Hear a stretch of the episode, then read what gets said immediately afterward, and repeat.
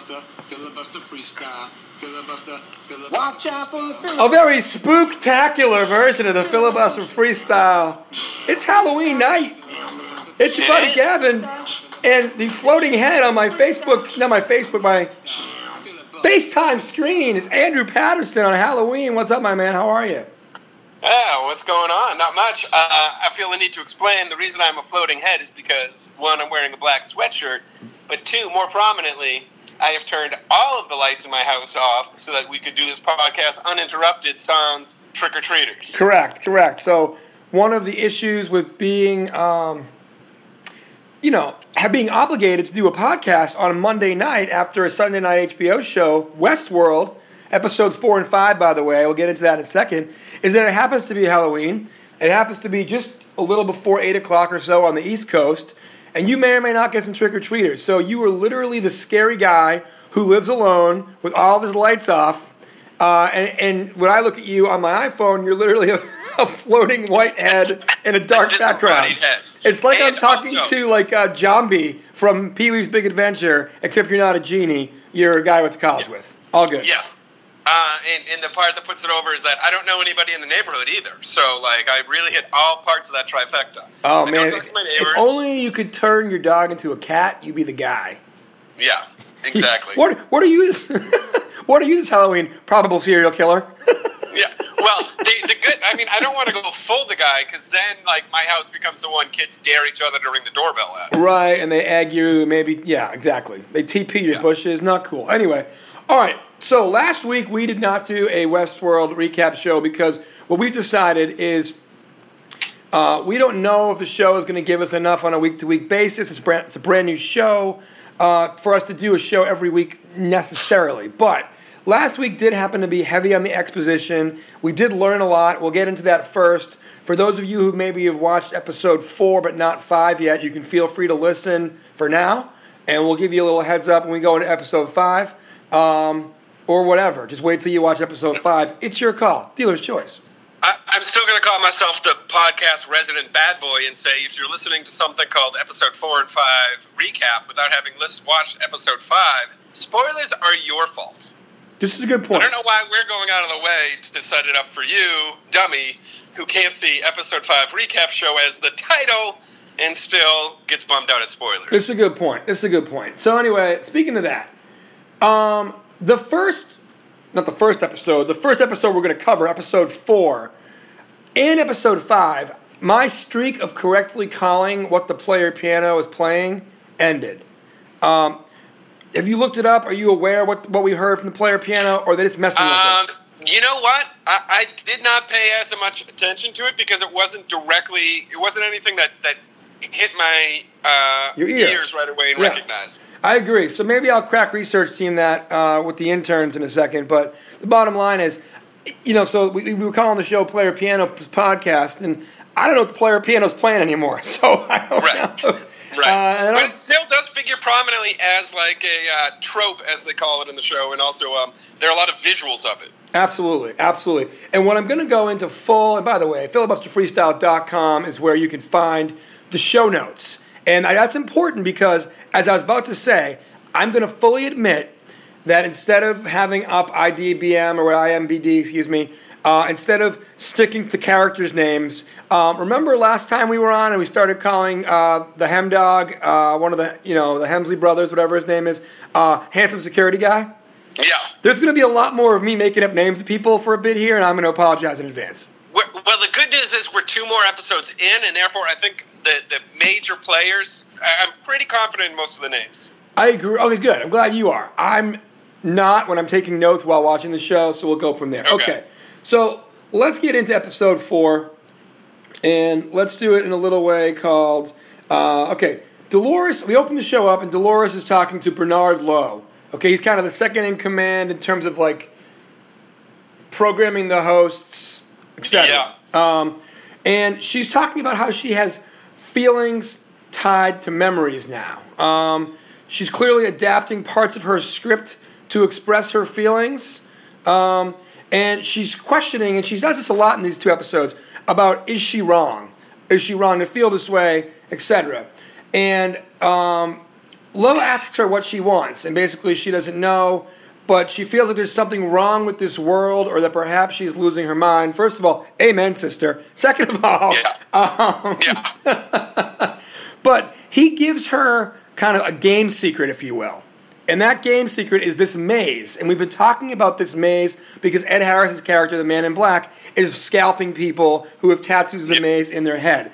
I'm just setting all this up because, again, this episode is very exposition heavy, but it seems. it ti- Go ahead. I- sorry, but that does all tie into some of the stuff that we see in, in, in episode five. And I, I've got to say, just because it's there, uh, I am a believer in the different timeline theory now. You are. I have gone full in on that Reddit theory, and I can explain later, but I think it also kind of um, ties that bit together a little bit. Yeah, and I, I, I will, I'm actually interested to hear your theory on that because I, I'm, I'm not even going to attempt to refute that um, because I, I see it being very plausible too.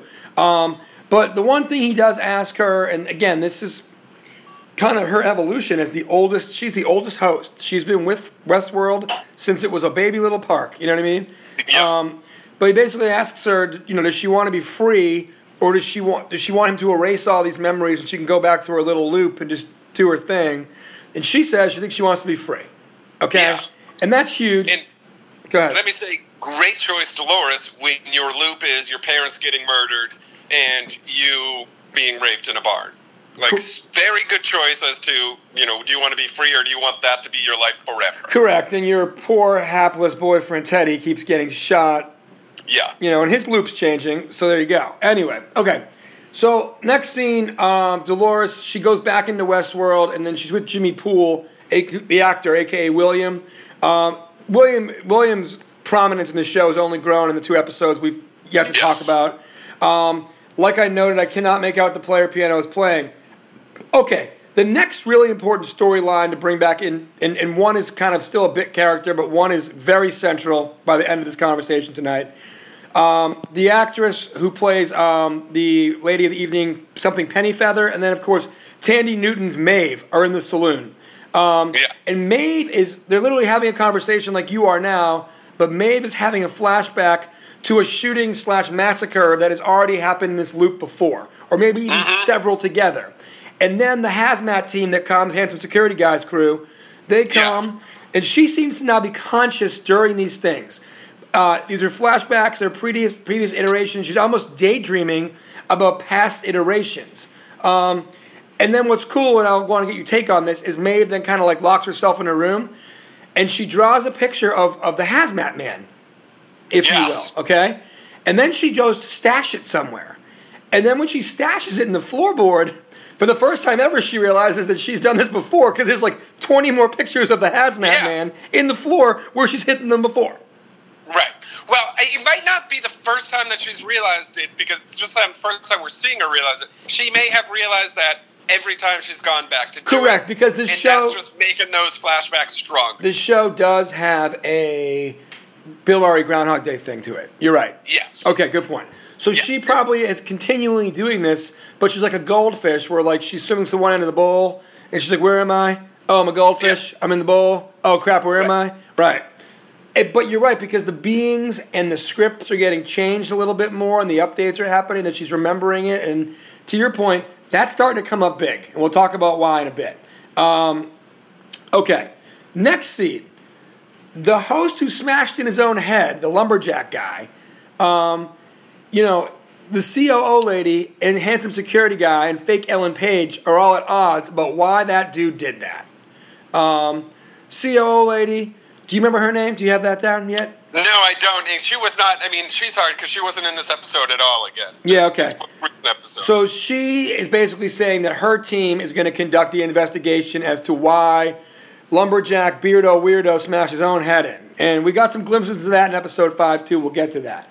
Um, but she insisted she's going to do it, not handsome security guy and fake Ellen Page, which are two great names for two wonderful actors who I'm giving no credit to. Yeah, and I should know fake Ellen Page's name, but I don't. I, yeah, I can't. I, I don't know her character name.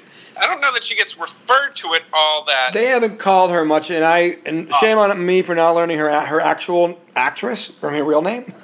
yeah. her stage name, if you will. Anyway, So uh, what what do we make? And, and this is kind of a loaded question because actually, COO lady gets a lot of run in this episode. She does. Uh, what do we make of her at the moment of insisting that her team's going to do the, for lack of a better term, um, investigation on the now decapitated, self decapitated guy? Okay, so it adds this, however many layer uh, to to the show. There's like we've talked about before in the podcast, uh, but now even heightened by this. Now, what I believe is this the alternate timeline thing. Yes. Where you have the William Logan Dolores story. Yep. You have the Man in Black going for the maze story. Yep. You have the host starting to remember stuff uh, from their own past story. Yep. You have the guy crashing in his own head, and then you know the subsequent discovery in episode five why he's doing that, and then you have the politics behind all of it, Right. um, which goes into that. So I will plead right now of least interest to me is the politicking of who which department gets to uh, has the most power at Westworld. I would assume that becomes more interesting as we become more invested in the characters, or each department is going to go in its own way with what they think they should do. Yeah. But right now, it's very low for me. Yeah, that's totally fair. But I, I do think, and we'll get some glimpses into it, that like she's got. Well, let's put it this way: that lumberjack, and this was like the last thing I wrote in my notes from two week, two episodes ago. Now was, um, you know, Doctor Lowe mentions that the carving on on his the rock that he was had was not of Orion. Um, you know, and I, I asked, what does it mean? We find out, but basically, let's just spoil it right now. Fast Yeah. forward to that that that that that host, excuse me. He has some type of a, a Orion almost shaped transmitter up his arm. That uh-huh. what fake Ellen Page finds out is somebody is basically putting information or somebody has loaded these guests with tracking information devices and they're like basically stealing information and like hacking it out of the park. Um, yes. And so and as to what that is going to be, we now have no idea. We have no idea. And that's why I don't feel bad spoiling it, and by that I mean taking it out of order, is that we I asked what it means, and within an episode they answered it, is his arm must have lit up sometimes to transmit transmit that out. And he was drawing it, pretty, probably figure out what the hell is going on inside his body. So, correct me if I'm wrong, and, and, and you know, cut me off if you think this isn't the way to go. But I think this might be a point in the podcast where we've gone through that exposition, as you said so eloquently, and now we've gotten to this other episode where we kind of unpack all of that. I mean, you can go back and maybe fit your notes in, like, or if you No, want to but go. let me let me just do by let me just do one more thing though, because Yes. there's there's two more things we need to talk about in this episode, and I won't Okay. I won't belabor the point. Okay, the tattoo face lady. Yes. Okay, tattoo face lady is part of that crew, and now I got to find the guy's name, but he's like the other bad guy. Like it's not the man in black, it's not Wyatt, but it's like El Laz? El Laz, right? Yeah. So we see him in the very first episode, and they shoot the town up. Part of their loop is shooting the town up, shooting the town up. And she's got this tattoo of a snake that runs basically, it seems like up her torso, probably up her neck, Up- on her face, her head, with yeah. the snake head by her eye. And the only piece that is not colored in is the snake head. And uh, Ed Harris's character, the man in black, is fascinated by it. And basically says, I'm going to break El Laz out of prison. You're going to tell me what that tattoo means. And we Yeah. learn that a bunch of people basically killed her family back in the day in her loop. And every time that she finds one of those guys, tracks him down, and kills him, she tattoos his blood into her body. By the way, not very safe for diseases. Anywho, um, No. and the bottom line is there's one left, and that is for this guy Wyatt, but which is weird. And the timeline thing that you're going to bring up later probably makes even more sense because Anthony Hopkins' character just created Wyatt. Well, see, and that's what threw me earlier. I don't know if Anthony Hopkins just created Wyatt or if he just uploaded Wyatt into Teddy's consciousness to change Teddy's storyline. Oh, so Wyatt's been doing his thing, No. but Teddy had no idea. Good call. This is why you're the expert. He, he brought Teddy into the Wyatt storyline, whereas before Teddy was not part of that Wyatt storyline at all. Correct. Okay, I like that. I like that. That makes actually way more sense. That's a good answer. Okay, the next thing that I want to get to really quickly. Sorry, here's another note. Maeve sees the hazmat action figure, an action figure, a religious idol yes. Uh, of handsome security the, guy. The natives bring in. and the natives are worshiping the hazmat guy. So Yes. So we've already we're now we're learning that more of these beings, more of these guests, basically the further into the park you go, it seems like those hosts may have a little bit more cognizant of ha- of hazmat man, aka handsome security guy, and they now worship him as a religious idol. Okay.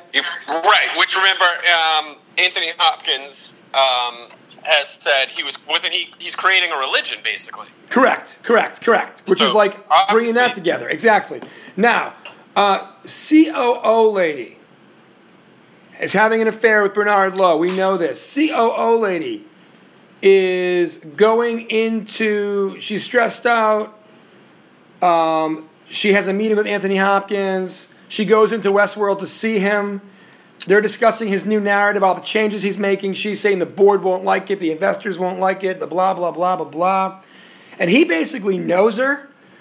He's talking about her coming as a guest as a kid. He like stops. He stops time.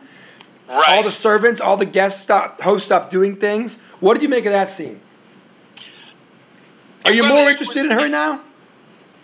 Slightly, if if we see her pop up in what I believe is this first timeline, I believe that William Logan Dolores story. Yeah. I believe we're looking at that as the first timeline. Okay, got it. Now, do we see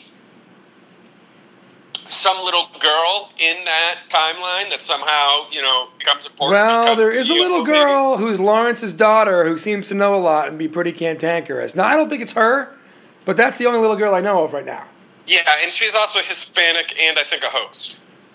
Agreed on both count counts, but I'm just saying that's the only little girl we've been exposed to. Right, Really. but I was saying maybe we'll see one oh, appear. Oh, future move. Okay, cool, cool, like cool. a soon to be made appearance by I guess because he seemed to imply that or, or, or maybe and this could go back to why the host is transmitting out information Yes. that they know their guests. So is that host transmitting out information is that an attack on the guests? Because we do know that the man in black is some kind of philanthropist. Yeah, he's a really good Um, guy in real life. he's like a great guy in real life. He's like some sort of philanthropist who just comes this to do terrible stuff. So, is this an attack on the people that are going there as like uh, to expose them? You know, Correct. is this still Correct. This is what he does when he comes in here. Here's your hero now. Right. Good call. right? Um, last, the last thing, and this episode ends with Maeve and I believe El Laz. And Maeve, basically, Thandie Newton's character, has him cut her open because she remembers a previous kind of a bullet being in her in her, in her abdomen, basically, and Yeah. she has no scar and no recollection, but she's got kind of a recollection. She finds the bullet, and she even says, and we'll get into her more in the next one. None of this matters. So we've got really main characters, you know, realizing a lot about a lot, and and I think it's going to tie into a theory I have for later. But anyway, that's Okay. essentially episode four in a nutshell. Yes, Okay, episode I five. think you hit upon everything that was brought up there. Yeah, if episode four, like you said well so well a minute ago, was exposition, not only did episode five unpack it, I feel like this might be the pivotal episode in the whole season in terms of setting everything else up. So I, the way I kind of see this show going, and maybe it's because we only talk about it every two weeks, but it seems to me like we've gone every two weeks where there is a week that pushes forward exposition and a week that turns things on their head. I think two and three went that way. Obviously, one has to get everything out there, but I felt like two and three went that way. Now four and five have gone that way, and this is going to be really like meta, maybe in my reading into the show. Yeah. But on episode two, and uh, I know on episode on two of the episodes, and I, I, I think I was thinking maybe I've got them wrong, but on a couple of the episodes, they've said in the weeks I'm cupping on Westworld. Correct. But in a couple of the other ones, and they seem to be right before things where big things happen, they see Next week. They say next week on, Yeah. on Westworld. Yeah. No, it seems like they've got and again, this goes back to our original podcast on this and our original conversations on this, which was HBO bought like five seasons or something, or seven seasons. Like, they've got the luxury of like, all they've got to do is get us every other episode, and we're going to keep watching for 10 episodes a year. Right. Absolutely. All right, so let's go to episode five. Let's talk about it. So, we open up, and Anthony Hopkins is talking to that old kind of cowboy character. Um, Yeah. In lock, not in lockup, but there's a place where like old hosts go to get retired, and Okay. it's like And th- so yeah. So this goes into the multiple timeline theory. okay, let's that- let's. that- that- can you want to unpack that now? You want to go with it now? Okay. So you know how in the current version of Westworld we have seen this kind of underground labyrinth world Yes. where Yes. um, they bring the old house to retire. Remember, it it was leaking coolant. Yeah, so like it seems like there's a lot of layers, but literally beneath the building, and like level seven is like where they keep the, the you know the retired hosts, etc. Right? Yeah. Uh, and Anthony Hopkins has his weird little lab with that creaky old bartender. Yes. It, it goes back to a previous conversation we had, but when William first pulls into Westworld, he pulls into like an underground subway type Yeah, it's like. Epcot Center. like an Epcot Center, but it's all underground in multiple levels. So, Correct. I mean, and this is not something I can credit on my own, but reading into these Reddit theories that were out there, this is what people have brought up is that that's the part of the park that's now gone and broken down and not. So people must come into the park a different way now. But all that underground stuff, we see William entering it when it was still functioning, still Got part it. of Westworld. Got it. So, the story he tells, and it's funny because he, in a very like, I don't want to say meta twice in one show, but like Anthony Hopkins is about to tell a story because clearly he wants to get something off his chest, but he realizes that the old bartender he's talking to doesn't even know what the pro- like the the character, the main character of his story is, and the story is when he was a little boy, their family adopted a greyhound or something like that. Yeah. And they brought the they brought the greyhound to the park, and the greyhounds spend their whole life as racers catching that fake rabbit that they'll never catch. And all they know Yes. is all they know is they run fast. That thing runs faster. They never catch it. And he makes that analogy. If there was nothing prettier than when they let the dog off the leash because they were idiot kids and their dad told them not to, and the dog went running, that there was nothing more beautiful in, in, in his life than, than that dog running free. Until, of course, he caught the cat, killed it, and tore it to Yeah. pieces to the horror of everybody. And that seems to be a bit of a metaphor for what, like, Ford is at an absolute crossroads. And we, get, we can get into this, but, and we will get into this, but, like, I love that he he he's clearly at a point where he's either like, do I blow this thing up? Do I live in the Yeah. matrix forever? Like, what do I do? I got stockholders, I got shareholders, I got a former partner who killed himself 34 years ago, like all this, you know? So I don't know that he's at a place where he feels like he's going to blow every. Uh oh, are you still there? I'm still there. Go for it. You're fine. Okay. I don't know if he's at a place where he feels like he's still going to blow everything up. I feel like he's at a place where, um, I mean, he's still introducing this whole new religion thing. He thinks he has his biggest, best storyline. He's saying, "Let me worry about the investors. I'll handle them." Yeah. I think he's still as true a believer as he ever was. Okay. Uh, now, unless this new storyline is somehow meant to like expose everything about Westworld, maybe it maybe it could be that. But I think he's still a true believer. I think he's still in hook, line, and sinker. Um, I don't think he is concerned about the moral quandaries that this world brings up. Okay. Okay. Now, Because you remember, he also just programmed the memories feature.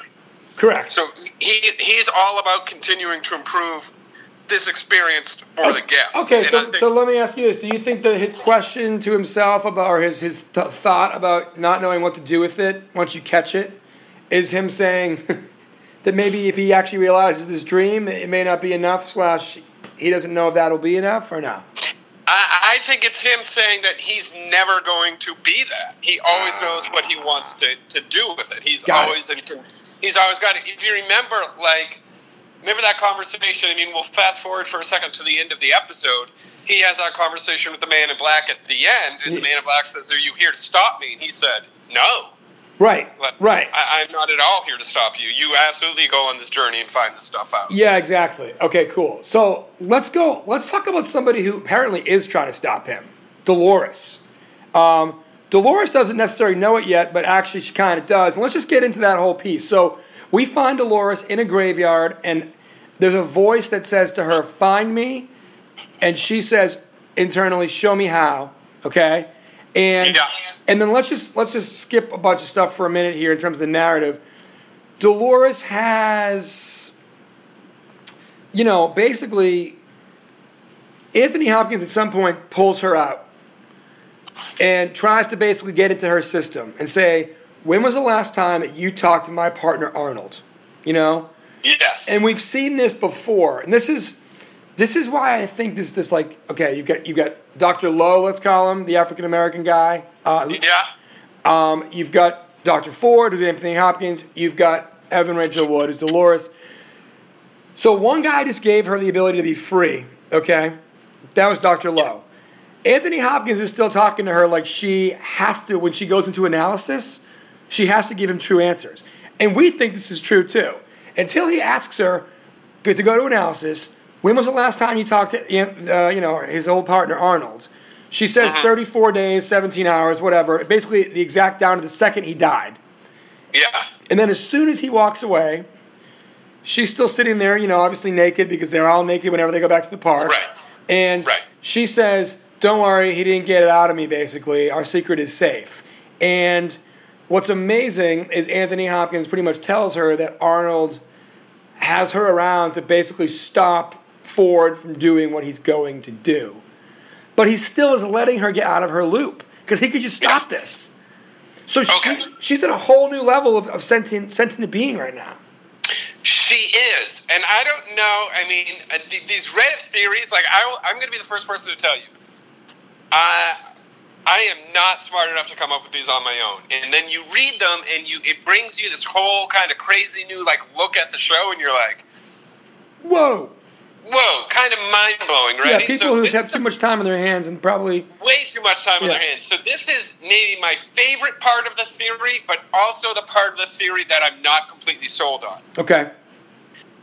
Are you ready for it? I mean, I don't know. It's taking Let's- a little bit out of. let's out do of- it. Let's just do it. I like loop, it. But a lot to unpack here. So, the, the theory, of course, in multiple timelines is that William becomes the man in black. Okay. Okay. That William becomes this man in black. And there's a few points in this episode, if you rewatch it, you're like, oh, yeah, that makes sense. At one point, he says, I mean, the way he calls Lawrence, he talks to Lawrence like Lawrence, and then he's he's revealed to be El Laz Correct. in, in the other story. How about Lawrence is two different characters, right? Yeah, and so he says he's El Laz and he calls him Lawrence, and there's all of that. But to bring Dolores into this, Dolores is on that wild quest with William and Logan. They're headed towards the maze in that quest. Correct. If we buy that at 34 years ago, right? Yep. That's around the time Arnold kills himself. Correct. Okay? So the theory states that they are going on that quest towards the um, maze because Arnold is trying to use Dolores to end Westworld. Yes. And that William will save Westworld. He'll be somehow save Westworld. In, in, in doing that, become the man in black and get all of that, like, you know, um, Anthony Hopkins' undying gratitude. Okay. You know what I mean? In, in that ability to kind of go to whatever he is. And he's rich and he's a philanthropist. But why is Dolores stuck in that loop? Because she's the host that was used to help Arnold. That's her punishment, is to get stuck on the same loop for all of those years. That's why she never changes. That's why it's the same storyline all of the time. Not because it's like the hit or the guest's favorite, because she's being punished For helping Arnold. helping helping Arnold try to end Westworld. All right, so let's let's keep that going then, because I said to you tonight, and I haven't read any theories at all yet, but my theory that I thought of was like Man in Black, who definitely could be William. I, I buy into that. Is trying to find this maze. Dolores is trying to find this maze, and in my mind, the Man in Black is a real person, a real human being, who's Yeah. done who's done great things. He's a philanthropist. And we will get into that in a minute because I definitely want to talk about Logan and Williams' like little showdown. Okay. Yeah. But anyway, Dolores is trying to be free, and this guy is trying to basically find a place where he can like exert all of his demons. You know, because clearly William is gonna I mean, Williams already now shot some dudes Yeah. uh, when they robbed the Union soldiers. He's, you know, he, he left he left Logan to get his butt kicked, basically, um, instead of helping him. He hates Logan. Let's just unpack this. Logan basically told him that he's a, a, a use, a kind of a threatless executive vice president, middle manager in their company. Because oh, by the way, we learned that Westworld is hemorrhaging money, and Logan's company might buy the whole thing. Uh, in that, yes. And Um, that's where the that, COO uh, lady's going to come in, and that's where this thing I think has a layer we haven't seen yet. And, and so it also could. I mean, if we do buy those alternate timelines, like clearly the Man in Black, he, he has some sort of special rules. Do you know what I mean? Um, Totally. there's but do you think, in or do you think he's already found the, the center of the maze then, or is he still looking? Uh, I well, here's what it is. I think maybe that was his first trip there 34 years ago, right? Yeah. And now he goes and he spends 34 years as a, as a bad guy, as a guy in black. He's basically done everything this park has to offer. He's going back to go there one more time. He's going back to. I mean, I, I, to me, and again, I could be very wrong in this. Uh, I don't kn- see how an Ed Harris character arc lasts more than a season. So, is he wrapping this up in that he is maybe he is dying himself, or maybe he's going to do some sort of homage to Arnold, where Arnold killed himself in Westworld? Correct. And he's going to do the same, and he's going back on that same. He's looping himself the way the host loop. He's looping himself back to try to do his first quest. One last time. years ago. One Okay. last time. That's Yeah, no because my yeah my theory, and I kind of got lost in the wormhole, is that Dolores I think is trying to break through the maze to the real world, obviously, and I think Ed Harris is trying to never go back to the real world.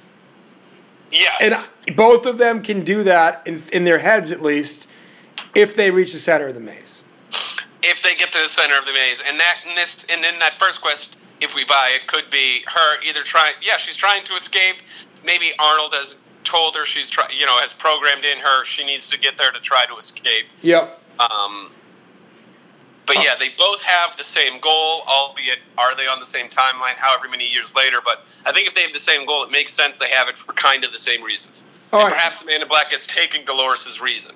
All right, what do we make of? And, and I didn't know where this storyline was going, but we got a heavy dose of uh, what happens to be a white guy and an Asian guy who are both like AKA butchers, but they're the guys who put these things back together. The- I, I forgot about that storyline. I'm gonna I'm gonna leave this to you. But the only, well, the only reason I want to bring it up because it was completely a waste of my time. However, Okay. However, you, you watched the whole episode, obviously, right? Yes. Okay, so you have the end of episode four, which you just talked about. You've got Thandie Newton figuring out that there is that you know a handsome security guy is like a hazmat guy. She's having memories of people dying. She is sitting on the table. They keep she keeps dying and dying and dying, and they, those same two guys keep working on her. She's sitting on the table. They keep talking about her like she can't hear them, et cetera, et cetera, et cetera. So anyway, you've got the, the guy who happens to be Asian. He's got this pet project where he's trying to like rehabilitate a bird from inside the, the park. Right. Whatever. Pet project. We all have hobbies. We're doing a podcast right now. I get it. My point is, at the end, he finally gets it right. She ca- she wakes up, obviously naked Yeah. again because everybody's naked Yeah. when they're on the table. She calls the dude by his name, I think Felix, and she's like, Felix. "Hey Felix, we got to talk." Yeah. And wh- what did you make of like? I think Maeve's gonna mess some stuff up, man. oh yeah. Clearly, uh, Maeve is going to be out for for blood, and maybe um, if she's not in Westworld, the rules don't apply. I, I mean, I think you're starting to see the rules don't apply, whereas before, and um, maybe Dolores has shown a couple of times the rules don't apply, where they only program you to to do certain things. Right, like you can't, like Dolores couldn't pull a trigger, and then all of a sudden the other day she just shot like four dudes. Right. Yeah. um, if if those rules don't apply if you're not in Westworld, if you're in like the outside, like where you where the the host recognizes it's not in Westworld, Yep. it rec- you know, and and therefore these rules don't apply. Um, by the way, to break break from our podcast, I am turning the lights in my house back on. I feel like it's eight thirty. Um, Yeah, you're not gonna get trick or treaters on a Monday night now. and, and if good- I do, like more power to those kids. By the way, you'd mentioned earlier that the years that you get two or three trick or treaters, you tend to buy uh, subpar candy, so the word will be out to not go to that guy's house next year. Do you want to give an unofficial sponsor of the week here as, as we, we break the fourth wall uh, and to any of those crummy candies, like maybe Good and Plenty, Good and Fruity? Who you got? Yeah. Raisinets? Well, I, Good and Fruity was recommended to me today, which would have been a good choice. What I do have though are Whoppers. I love Whoppers. See, no Whoppers are garbage. Save those for Thanksgiving. I will have some. Milk Duds, All right, milk duds are questionable and cheap. A tiny Twizzler, See, like, save like- those two. Save those two. Unofficial sponsor of the week: Twizzlers, tiny Twizzlers.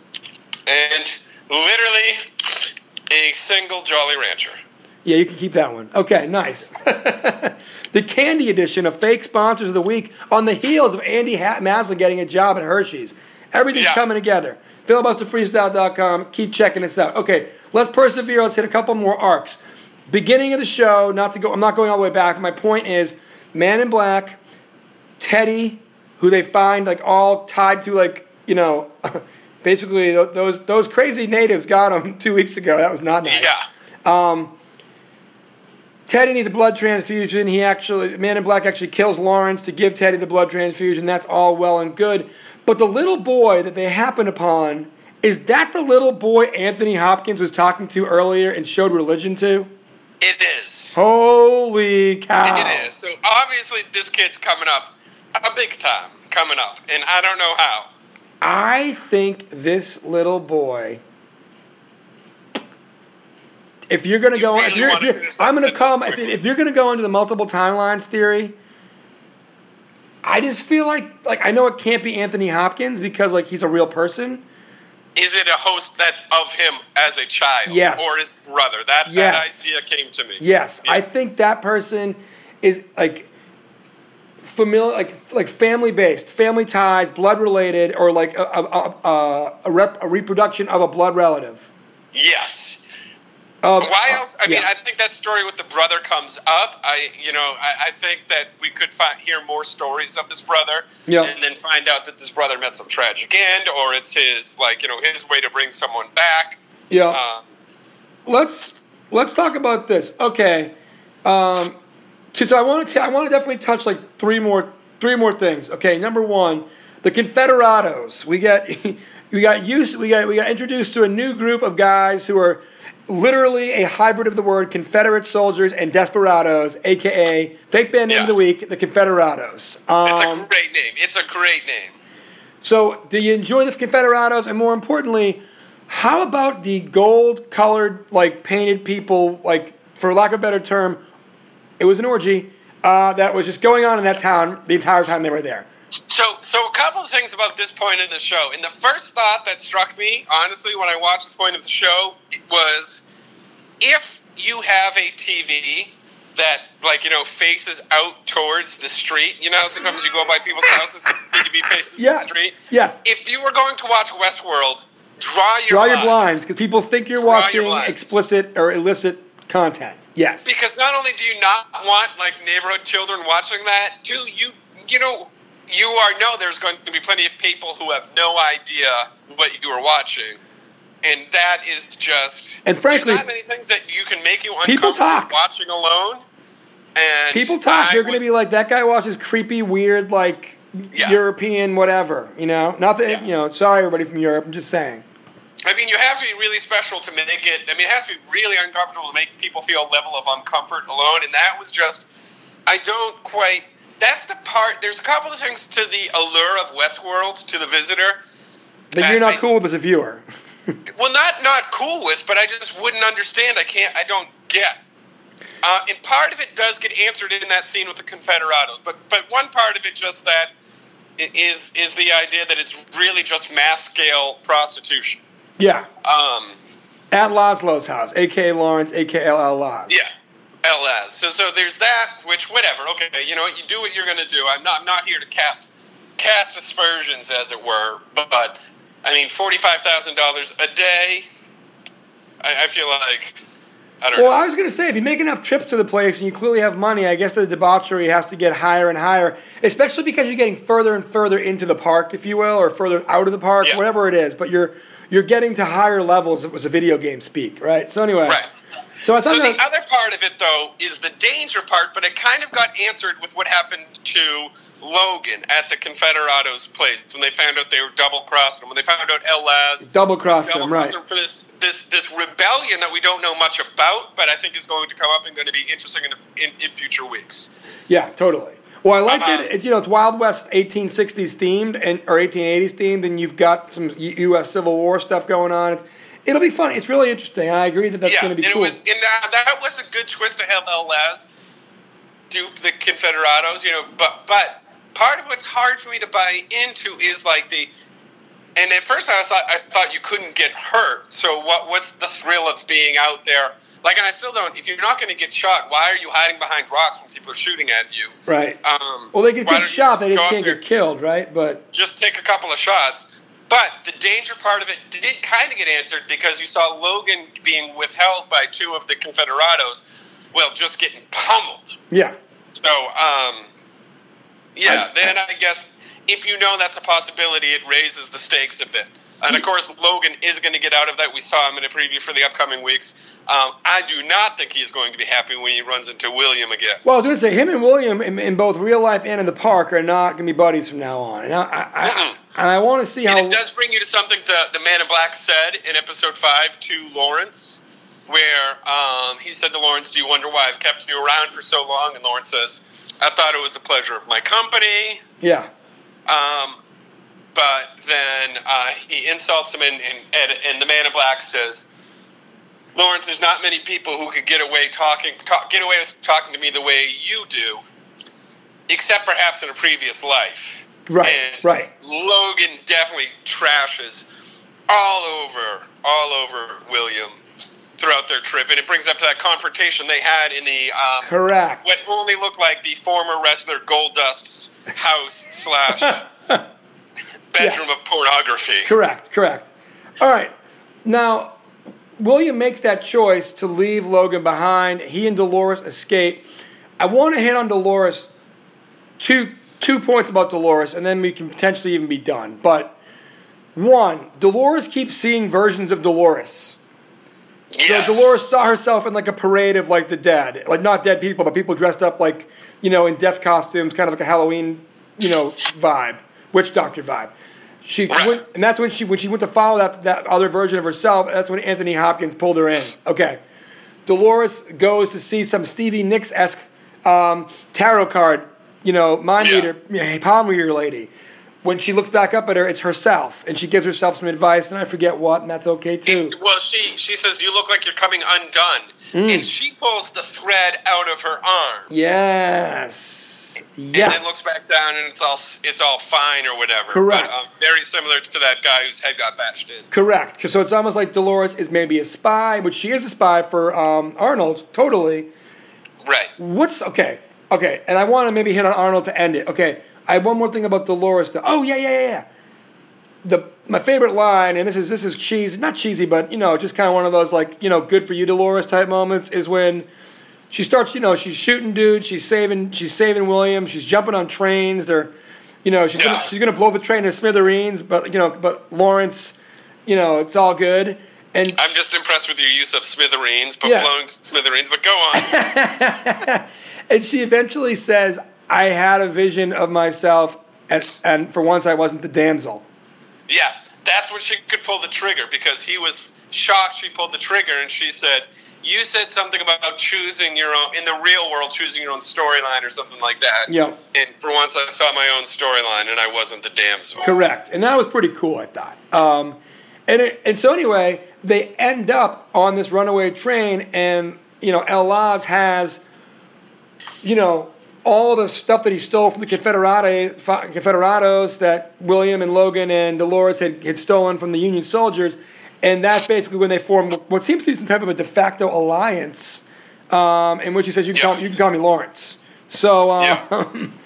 Well, I got to say, El Laz is has become in these two episodes, Laz slash Lawrence has become my favorite character. you like El Laz? I like El Laz. I like the. I mean, he's got that typical kind of like snark you're going to find in, in a movie like this. Like the bad guy you can kind of root for, but not really a full bad guy. Sure. Because the Confederados were the real like, Yeah, they were the real scum of the earth. Totally. and he and he's turning on them. Um, and everybody in his gang seems to be like those stereotypical, like you see in old westerners, like Yeah, some real desperados. funny, funny cowboys, like Yeah, kind of like um, not as funny as, but El uh, El Guapo's crew and the Three Amigos. Like not quite as slapstick, obviously, but not quite as Some fun-loving I- I'd say more desperados. A, because he also has what I think one of the best lines in with the maybe the most underrated line in movie history is um, Doc Holliday in Tombstone great movie. when he says, um, I, "Yeah, I believe it's in Tombstone. Yeah, you want to fight? I'm your Huckleberry."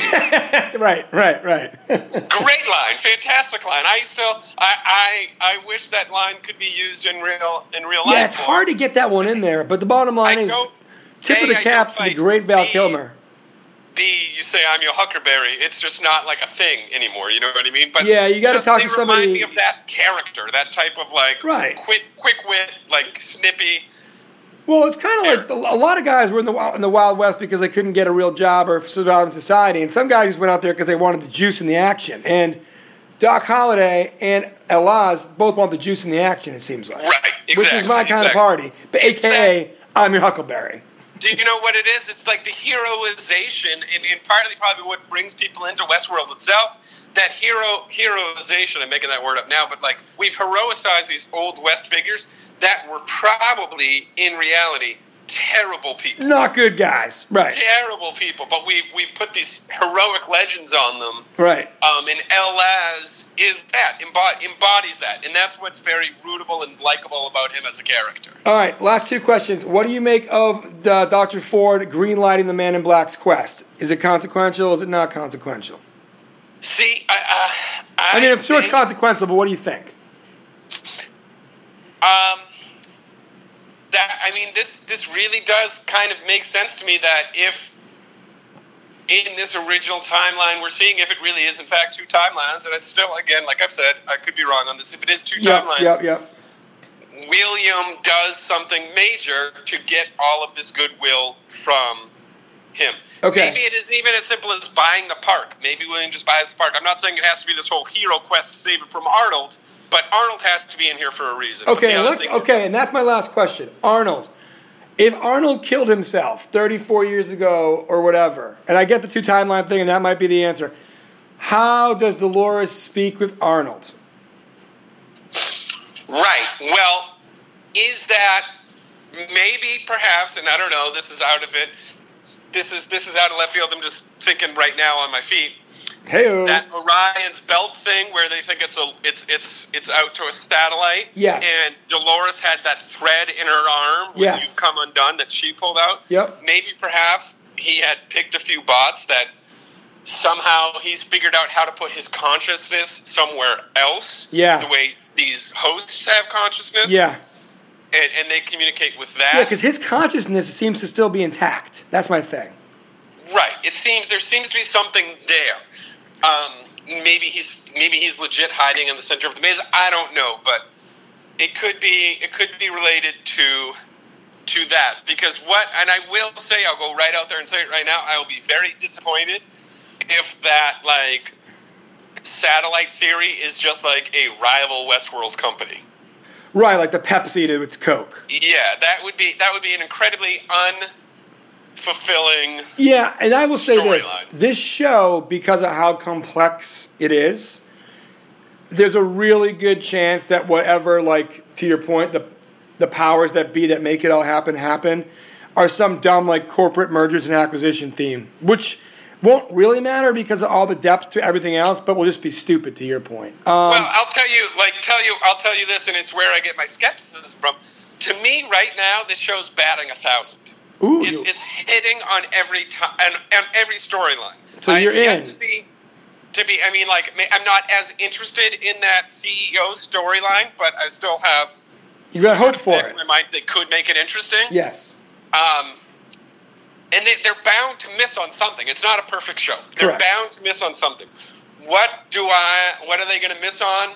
Maybe it is just. Uh, maybe it is just a competing company, but that would be a very disappointing miss, um, and that would that would take the level of the show down a few hits for me. Okay, gotcha. All right, well, let's do this. We'll get you out of here on that. I do want to tease that tomorrow night I'm going to be recording the selection show and like rules and parameters of Roscoe P and I's next project on the freestyle, which is to name and identify the greatest front men slash front women, front people of all time in bands. Okay. And we're going to record the first one of those tomorrow, so folks can look for that. If you have submissions on, like, you know, someone like Mick Jagger, you know. Well, can I give you my my number one? Give me your number one now. Yeah, Andrew Patterson. Tease it up, brother. Uh, my number one, and, and without a doubt, I mean, I'm saying to me, it's not, even close. That you'll really have to sell me on giving me anybody other than Yep. Freddie Mercury from Queen. You know what's really funny is that you're the second person I've shared this with besides Roscoe P, and you're the second person to basically say that. And what I said to that person, who is filibuster freestyle pundit Cindy Harrington of Walpole, Mass, uh, and I say it to you, is you're darn right. Yeah, And I mean, you're darn that's right. it. So to me, I will listen. I want to see who your two through twelve is, and maybe I want to get really angry at you or Roscoe P for taking Freddie Mercury out of the number. Right. Well, the bottom line is just we- don't see someone is going to have to make an unbelievably compelling case for somebody Yeah. other than Freddie Mercury. Number two, as Larry Bird said during the 1980 something three point shooting contest, who's playing for second? And, you know, Roscoe and I are going to try to figure that out. So that's going to be up soon, and we're going to make it at least a two parter because it's going to warrant it. But speaking of multi parters, thanks to Andrew Patterson for being part of the Westworld Player Pianos podcast on the Filibuster Freestyle. That was episode four and five. If something goes bananas next Sunday, we will come back for an emergency episode six. If not, we'll see if the six, seven. And uh, as Andrew said, if we spoil this for you, it's your fault for not reading the title. But we love you anyway. Here comes the outro. Andrew, thanks for being on, buddy. Thanks for having me. Filibuster Freestyle. That's the end of the podcast, folks. Follow us on Facebook and subscribe on iTunes. Thanks. I should probably periscope my dancing, huh? People like my dancing. Oh yeah, we should periscope this. We should just periscope it sometime. No doubt. All right, folks. Talk to you later. FilibusterFreestyle.com.